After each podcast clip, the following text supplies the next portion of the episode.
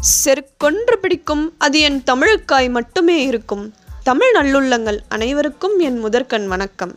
நம்ம திருப்பாவையில் வர ஆண்டாள் கதையையும் ஆண்டாளோட பெருமைகளையும் கன்னி பொண்ணுங்க நோம பற்றியும் பார்த்தோம் இல்லையா? இன்னைக்கு நம்ம காத்திருந்த நாள் வந்துடுச்சுங்க. இன்னைக்கு தாங்க மார்கழி ஒன்று இன்னைக்கு திருப்பாவையில் இருக்க முப்பது பாசுரத்தில் முதல் பாசுரம். அதாவது முதல் பாடலும் அதோட அர்த்தத்தையும் கேட்க ஆவலாக இருக்கீங்கன்னு நினைக்கிறேன்.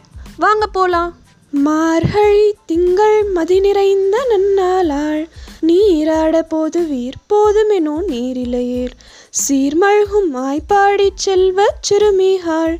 கூர்வேல் கொடுந்தொழிலன் நந்தகோபன் குமரன். ஏரார்ந்த கண்ணிய சோதை இளஞ்சிங்கம். கார்மேனி செங்கன் கதிர்மதயம் போல் முகத்தான். நாராயணனே நமக்கே பறை தருவான். பாரோர் புகழ படிந்தேலோர் எம்பாவாய். இதுதாங்க திருப்பாவையில் இருக்க முதல் பாடல். இதோட அர்த்தத்தை நம்ம இப்போ பார்ப்போம் கீதையில் கிருஷ்ணர் மாதங்களில் நான் மார்கழியாக இருக்கிறேன். இந்த மாதம் தேவர்களின் மாதம்னு மார்கழி மாதத்தை புகழ்ந்து சொல்லியிருக்காரு. இவ்வளவு சிறப்புடைய மார்கழி மாதம் பிறந்துருச்சு. நிலவை எவ்வளோ தூரம் நீங்கள் ரசிச்சிருக்கீங்க? மங்கின வெளிச்சமும் பாதி வெண்மையும் அதோட தனி சிறப்பு. அதனால தான் சூரியனை விட நம்ம நிலவை அதிகமாக விரும்புகிறோம் இவ்வளவு அழகான நிலவு மார்கழி மாத பனியில் இன்னும் அழகா ஒளி வீசுது.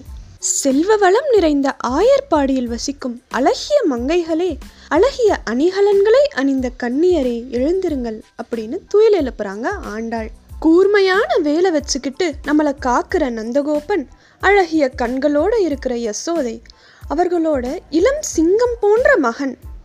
கரிய நிறத்தவன் தாமரை மலர் போன்ற செக்க செவீர் என்ற கண்களை உடையவன். சூரியன் சந்திரன் போல பிரகாசம் தரும் முகம் வச்சிருக்கவன்.